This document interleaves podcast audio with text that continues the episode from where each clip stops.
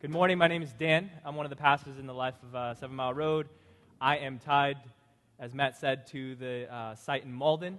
Um, and so we miss some of you guys dearly. I see a lot of new faces, which is awesome. Um, so I'm glad you guys are on mission here in Melrose as well. Um, today, I want to preach to you on Luke 18, but before we do that, uh, let me just open us in prayer.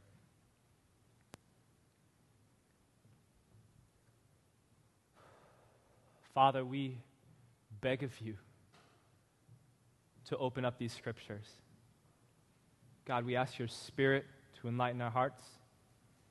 God, that we would see the truth. God, that we would be encouraged to persevere in our prayers. That even in facing the fence of unanswered prayer, God, that we could step through that into the harvest promised harvest of a praying life. God, give us that grace today. In your name we pray. Amen. So if you can turn your Bibles to Luke 18, that's where we're going to start. Good gaji. Good gaji. My Korean brothers in this room know what that means. It's a Korean phrase that means till the end. I've been ingrained with this phrase since birth. Um, my parents were actually at the service uh, in Malden this morning. Um, quick side story they were appalled that I was not wearing a suit and a robe. Um, but I'm glad they're not here so they can, don't have to do that to me. Um, but when I was growing up as a kid, I heard that a lot. Uh, doing my homework, being distracted, watching TV, they would come to me and say, Good gaji, until the end, do your homework. Or when I wanted to to quit piano lessons, I think right around the sixth grade. I think I was too cool. Um, I wanted to quit, but they said, no, uh, they tried to convince me if you keep doing it, you can really become a famous person one day, like all these other Korean kids that play piano. And they said, good gaji. But I did not listen to them. I gave up. I can kind of play piano, but not really. I wasn't unfamiliar with the phrase, I knew what it meant. But it wasn't until my college years that I really began to know what these words meant for my life. Good gaji, until the end. You see, I was a pagan for about 18 years apart from God, far from Him. I had not come to know the truth of the gospel until I was 18. And it was that summer before my first year of college that I experienced the truth of the gospel of Jesus Christ, that I was a sinner in need of the grace of God, that I was deep into my sin, that I was far from him, an enemy of him. But yet Jesus Christ came, lived a life, died to death, resurrected from the grave, and won my heart. And so, in this, when I came to college, joined a college fellowship right away, my first year. The first thing I did was go out and buy an NIV study Bible. You guys remember those, the big blue ones? I read it from cover to cover. Read that thing, loved it, loved Jesus.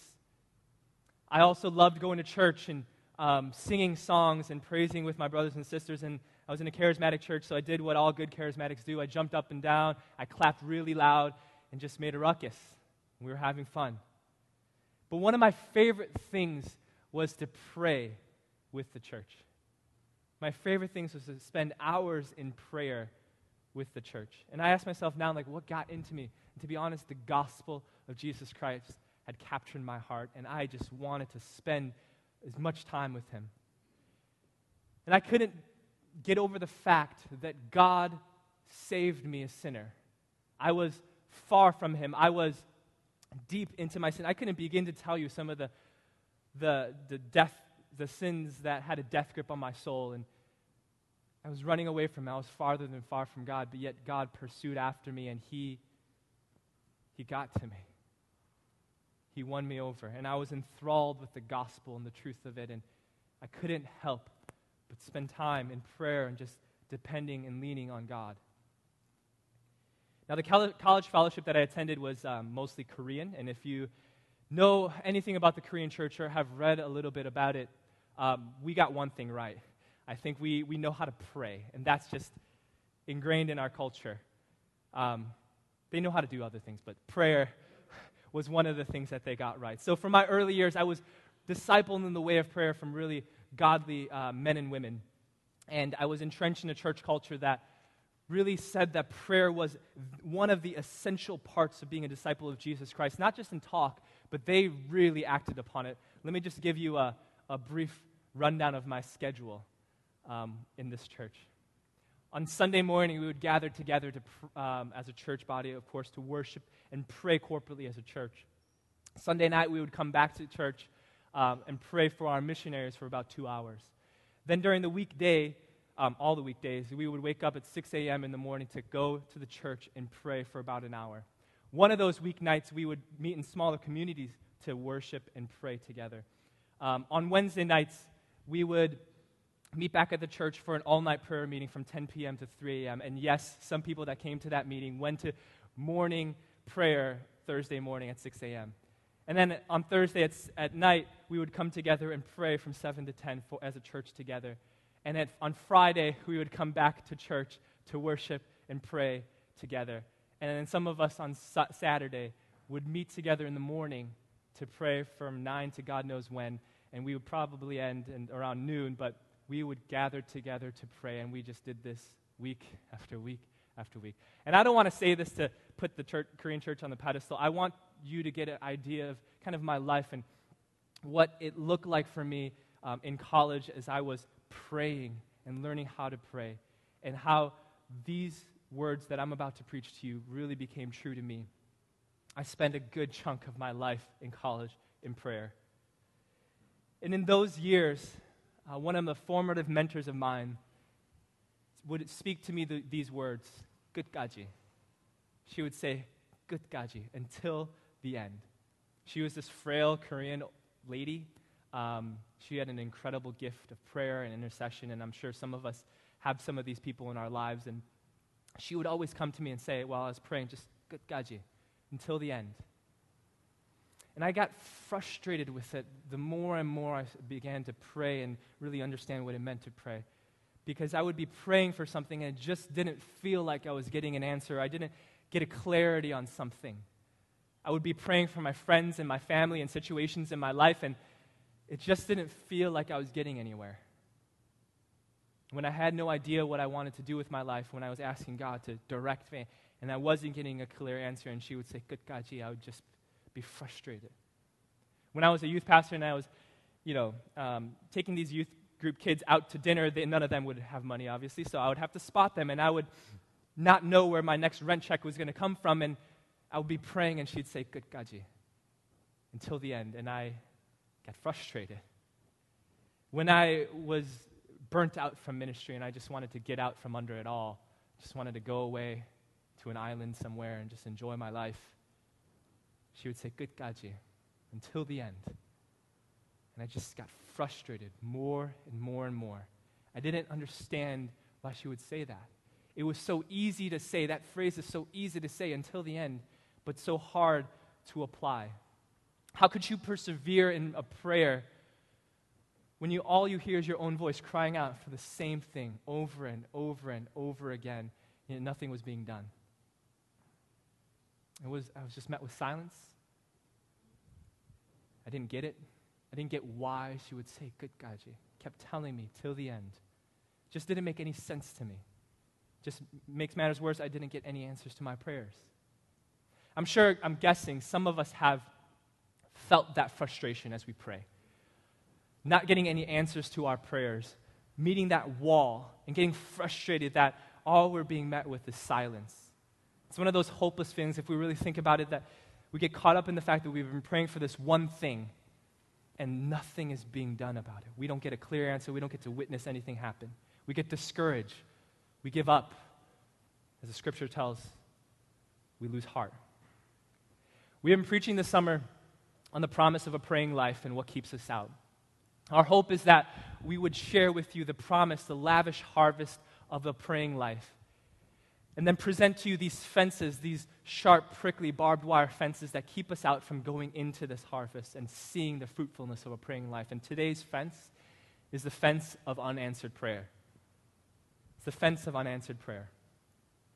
When we, when we meet this fence, Many of us fall, I think, into one or two categories. I think we either doubt God or doubt ourselves. We either question who God is or question ourselves. We either question God by asking things like, Is God really going to do what he says? Is God really going to answer my prayers? Does God really hear me? Is God really able to do any of the things that I'm asking for? You felt what it's like to question God, I'm sure. Some of us fall into another trap. When prayers go an- unanswered, we, we begin to doubt ourselves or question ourselves. We begin to ask questions like, this really for me? I, I don't know if I'm praying right. I don't know if I'm doing this thing right. Maybe I'm not cut up for this. Maybe I'm not holy enough. Maybe my prayers aren't good enough. There's no point. I'm just going to give up. I'm not going to do this anymore. When met with unanswered prayer, we question God, we doubt ourselves.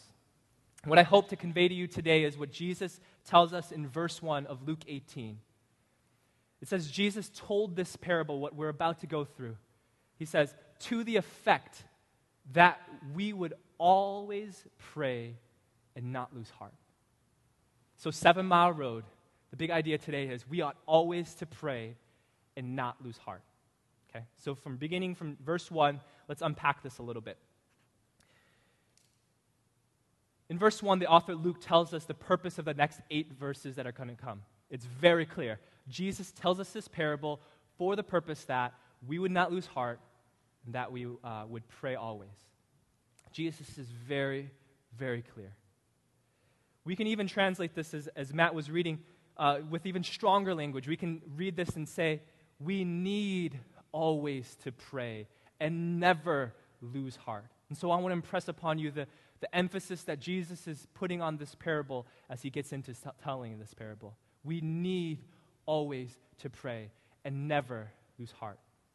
Let's unpack that powerful statement. Uh, like a typical parable of Jesus, he kind of lays out the story with um, very clear characters, um, two contrasting characters. He tells us that in this small town, that there's this judge, that this judge is one who neither fears God or respects man. Okay, let's stop there. This dude was a very unrighteous dude. How do we know that? Because in verse 4, he says it himself. He says, I neither fear God nor respect man. That is a very proud man about his unrighteousness. He says it blatantly to all people, says, I neither fear God nor respect man. There's no doubt about it. And you know that's pretty bad when that's his excuse for not doing his job.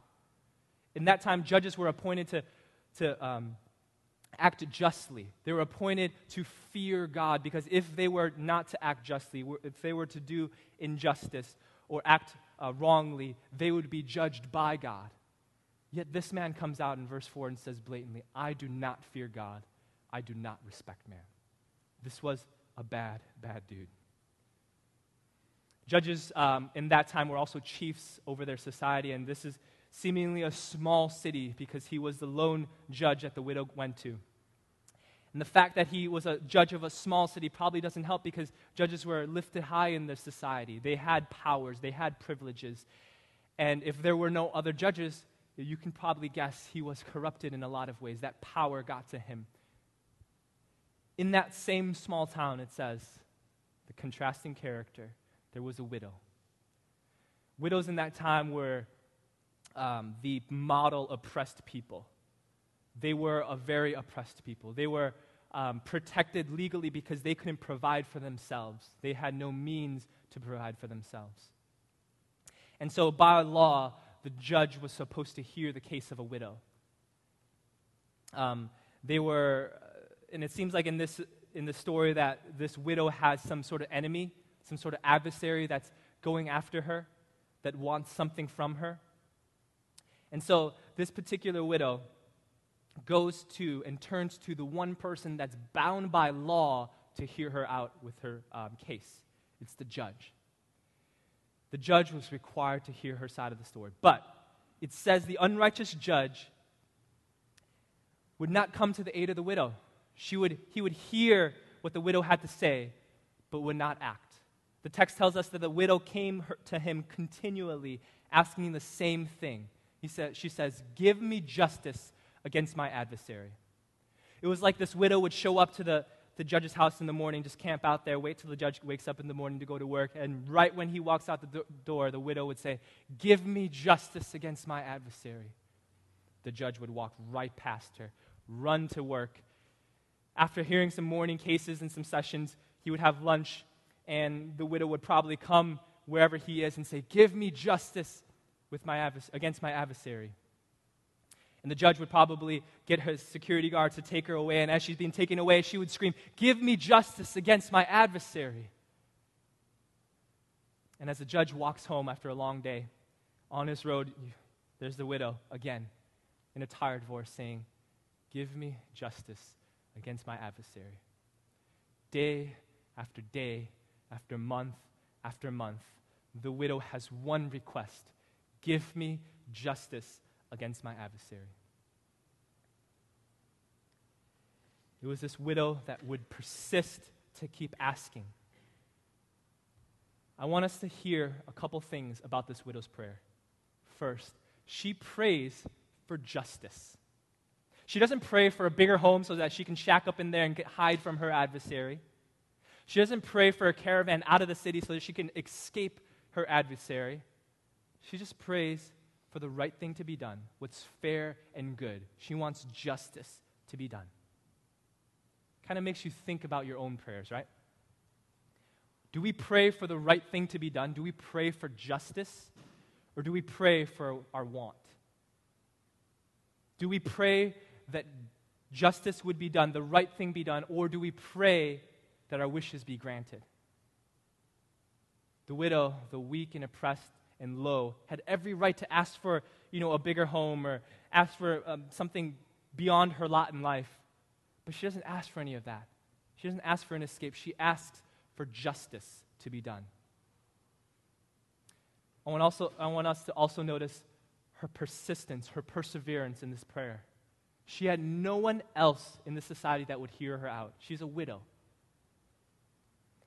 So she goes to the one person she knows that would hear her. But that one person even denies her. One person spurns her. But she keeps going to that one person. She had no assets to bribe this judge with, she had nothing to give him. She was left at the whim of this unrighteous judge, but she still goes to him. She's not discouraged by her, um, his denial. She goes to him and keeps pleading with him. Then verse 4 tells us what the judge does. It says, The judge refused to answer her for as long as he could, but because the widow kept bothering him, he answered.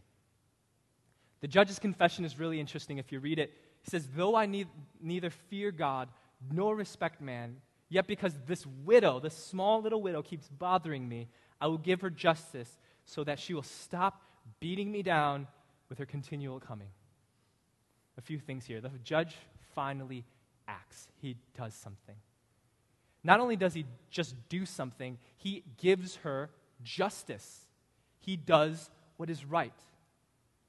If you were reading this parable the fir- after the first few lines, you would have immediately assumed that this is only going in one direction, that this judge was either going to just ignore her until she just went away, or this judge was going to do something, but do something in a very underhanded way maybe require a bribe from her, maybe give her what she wants, but in an underhanded way to get more gain from this.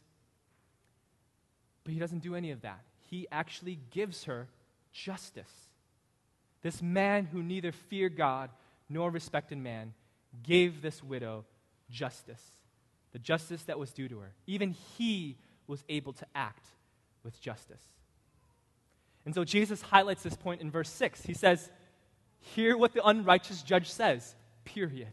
He, want us, he wants us all to be astounded by what the unrighteous judge just did.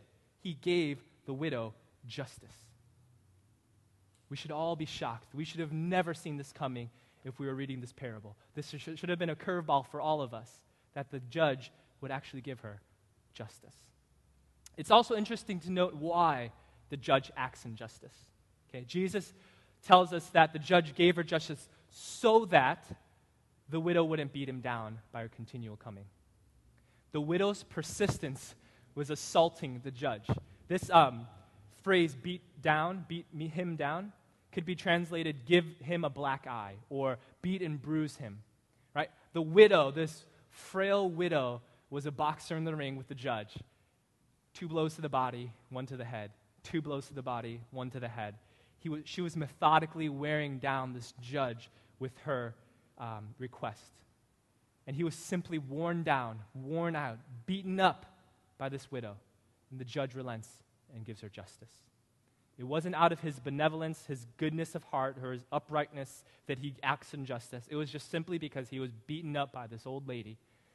He had it coming to him, and he was done. He just wanted her to be uh, done with. So then we get to the punchline in verse 7. The parable comes to a climax here. Jesus says, And will not God give justice to his elect, who cry to him day and night? Will he delay long over them? I tell you, he will give justice to them speedily. So, this is where I want to spend a little bit of time here. We often fall into two traps, remember. We fall into the trap of doubting God or questioning God in, in seasons of unanswered prayer. Or we fall into the trap of um, doubting ourselves or questioning ourselves when we face unanswered prayer. So I want to address the first part, the first crowd, when we lose faith in God when confronted with this fence of unanswered prayer. We ought to persist in prayer because of the character of God. Jesus uses a teaching technique here uh, that scholars call the how much more method. What he does is he describes the actions of this person that's of, you know, kind of low character. Um, and he says, well, if he does all these things, how much more God, who is infinitely perfect and perfect in his character, would do, seeing that he just did that. And so, when we see this unrighteous judge act in justice, we should be like, God can do this. God will do this. God is the perfect judge. God, our Father, He will do what is right. Of course, if this unrighteous judge would act in justice. And if the unrighteous judge took very long to act and only did so because he was beaten down, how much more would God, our Father, the perfect judge, act in quickness and attention? The unrighteous judge acts contrary to his character, whereas God acts consistently with his character. You see, you see, Jesus is pointing us to the character of God and saying, Look, look at God. We don't persevere because if we do it long enough, um, he'll buckle under our pressure. We don't persevere if we, you know, pray long enough, you know, he's going to he's to answer us be, because we know what we're going to get from him. We persevere in prayer not because any of those things. We persevere in prayer because of God's character, of who he is, because what we know of him to be. God is unlike the righteous judge in every way. He is not bothered by our pleas. He does not begrudgingly give us justice. He does what is right and good. So when you're faced with that fence of unanswered prayer, remind yourself of the character of God. He's wise. He is wise to answer your biggest questions. He's good. He's good to give you what is best. He's in control. Your life's most out of control moments, He has control over them. He defends. He defends us from all evil. And He's quick. He's quick to give justice where it's demanded. You might be saying to me, Dan, you don't know the season that I've been through. You don't know the unanswered prayers in my life, how I've longed for these to be answered. I want to encourage you with what Jesus tells you today. He tells you, look at the character of God. Look at the beautiful character of God. Ask yourselves the question what about God am I not believing? Do you still believe that God is good? That He is for your good? Do you still believe that God is just and will enforce His justice in His due time and His good and perfect will? Do you still believe that God hears your prayers? That God has not turned a deaf ear to you?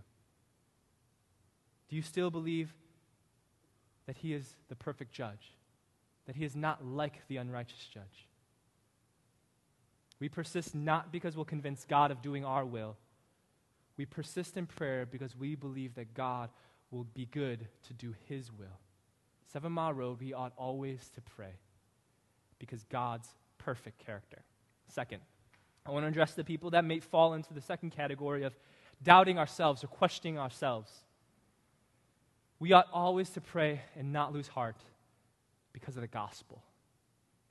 So, what about uh, when we're discouraged and we want to give up? We don't want to keep on keeping on. What do we do?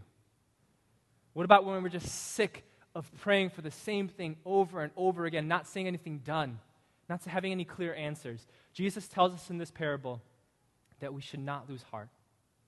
And he takes us to the gospel to embolden our hearts, to persevere in prayer. Jesus asked this one question that I hope you can ask yourself. He says, Will not God give justice to his elect? Will not God give justice to his elect? And that's a rhetorical question. Basically, he's saying, Of course, God will give justice to his elect. Of course, God will do it. Of course. And that should fire up your soul. That should give you courage beyond belief that God would give justice to you, his chosen. He will deliver you from all evil and grant you justice. And did you hear what Jesus said about his elect, how he described them? He says, The elect who cry to him day and night. He says the elect would be ones who cry to him day and night. Why is that? Why would the elect cry to God day and night? Well, because of the gospel. Because we were once at enmity with God. We were far from Him. We were brought back into relationship with Him because Jesus Christ came, lived the life we should have lived, died the death we should have died. He resurrected from the grave, and He was vindicated. On our behalf, He killed, He killed sin, gave us life. And He saved us from our death sentence. And if a perfect God would save a messed up, sinful people like us, how much more, how much more would he give to you? If an unrighteous judge comes to the aid of a widow whom he does not respect, whom he cares less about, how much more the God who vindicated you from the death sentence that you were once under? If that doesn't put fire back into your soul to pray and persevere in prayer, I don't know what will. Remember the gospel, and it will embolden your heart. We are the chosen. God has loved us so much, and He will hear us. He will answer us. We ought not to lose heart because of the gospel. You see, prayers don't embolden God, a cowardly God. Our persistent prayers won't embolden a cowardly God. Our persistent prayers put fire in our hearts to go forward and pursue after God that acts right, acts justly, hears us, and answers. And if you're struggling this morning and growing faint of heart and having questions and doubting, I just ask, as Jesus asks you, remember the gospel and ask these questions of yourself Have I been praying and making this prayer an idol of mine? If God didn't grant me this thing that I've been praying for, would I, ju- would I be okay with having Christ alone? Is my prayer ultimately for my good or for God's glory? What sins of mine is God confronting through this season of unanswered prayer? How might I be obedient in other areas of my life? Guys, sometimes unanswered prayer makes us more self reliant than we ought to be. Right? We take matters into our own hands. We say, okay, if God's not going to do it, I'm going to do it. But remember the example of the widow here. The widow did not go beyond her means. She went to the one person that could give her what she needed, and she pursued after him. And instead of trusting everything into her own hands and grasping things into this person. And in the same way, when we go through these seasons of unanswered prayer, don't fall into the trap of becoming self reliant and doing things, saying, I'm going to get it done because God's not doing anything. Trust in your Maker and trust your life into His hands. Another pitfall is that when we go through unanswered prayer, that we become more introspective and more self centered than we ought to be. Unanswered prayer makes us that way. We pity ourselves. We pity our circumstance. We pity our uh, lot in life. Instead, we ought to look and bask in the provision that God's given you. Remember the things that God has done for you. Look around you and see the kingdom of God growing and flourishing and the fruit in the kingdom. Look around to, to, the people around you and see the things that God is doing in their life. And remember, let that remind you that God is good and for his people. That in his time, he will answer you. And that should prove to us that God, that our prayers do not fall on a God who has deaf ears, that he actually answers and does good for his people. Your prayers may not be answered in the time or the fashion that you want. They may not be answered in the, in the way that you want, but in his perfect time, God will be good and do his perfect will. Do we really believe that God is in charge, or do we take matters into our own hands? Uh, through college, my prayer life was really dictated by how I felt. Uh, if I was feeling good, I'd pray a lot. If I didn't, I didn't pray a lot. And it just went through that ebb and flow. But I still persevered in prayer because, you know, some, sometimes out of obligation, but because I knew in the back of my mind, I heard this um, echo, this voice of the frail old Korean lady who's saying, Good gaji, until the end. And I always took that to mean just grin and bear it, Dan. Just keep going, keep praying, and God will do something. Just, just do it, you know?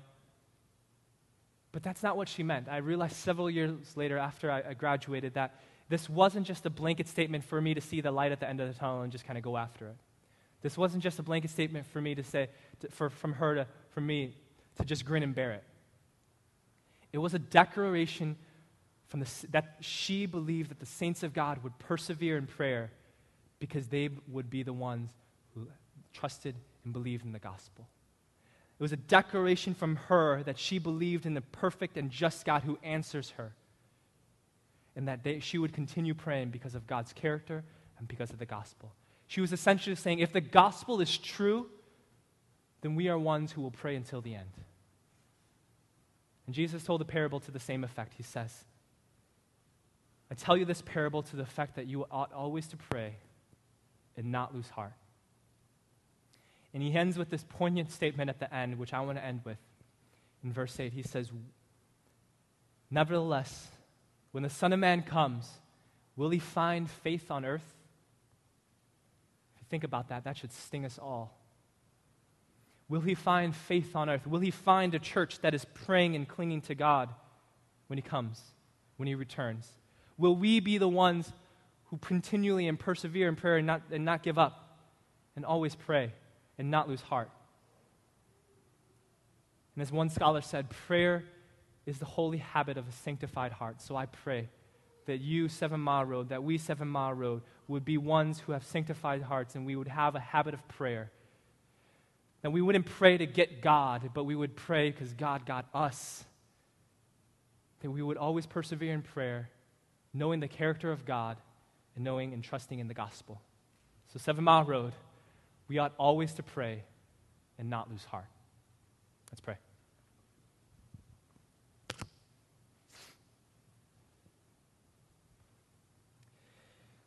Father, we confess that we are weak.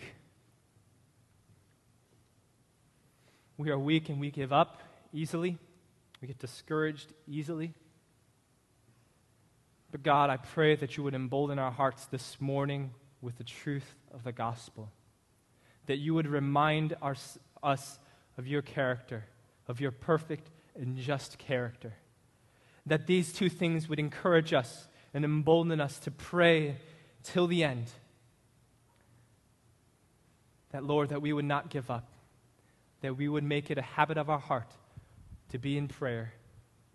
Because, Lord, we remember that in the gospel that you have got us.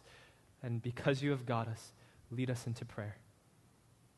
God, make us a people of prayer. Help us to step into the promised harvest of a praying life and to cut down these fences that are keeping us out. Once you do that work, in your name we pray. Amen.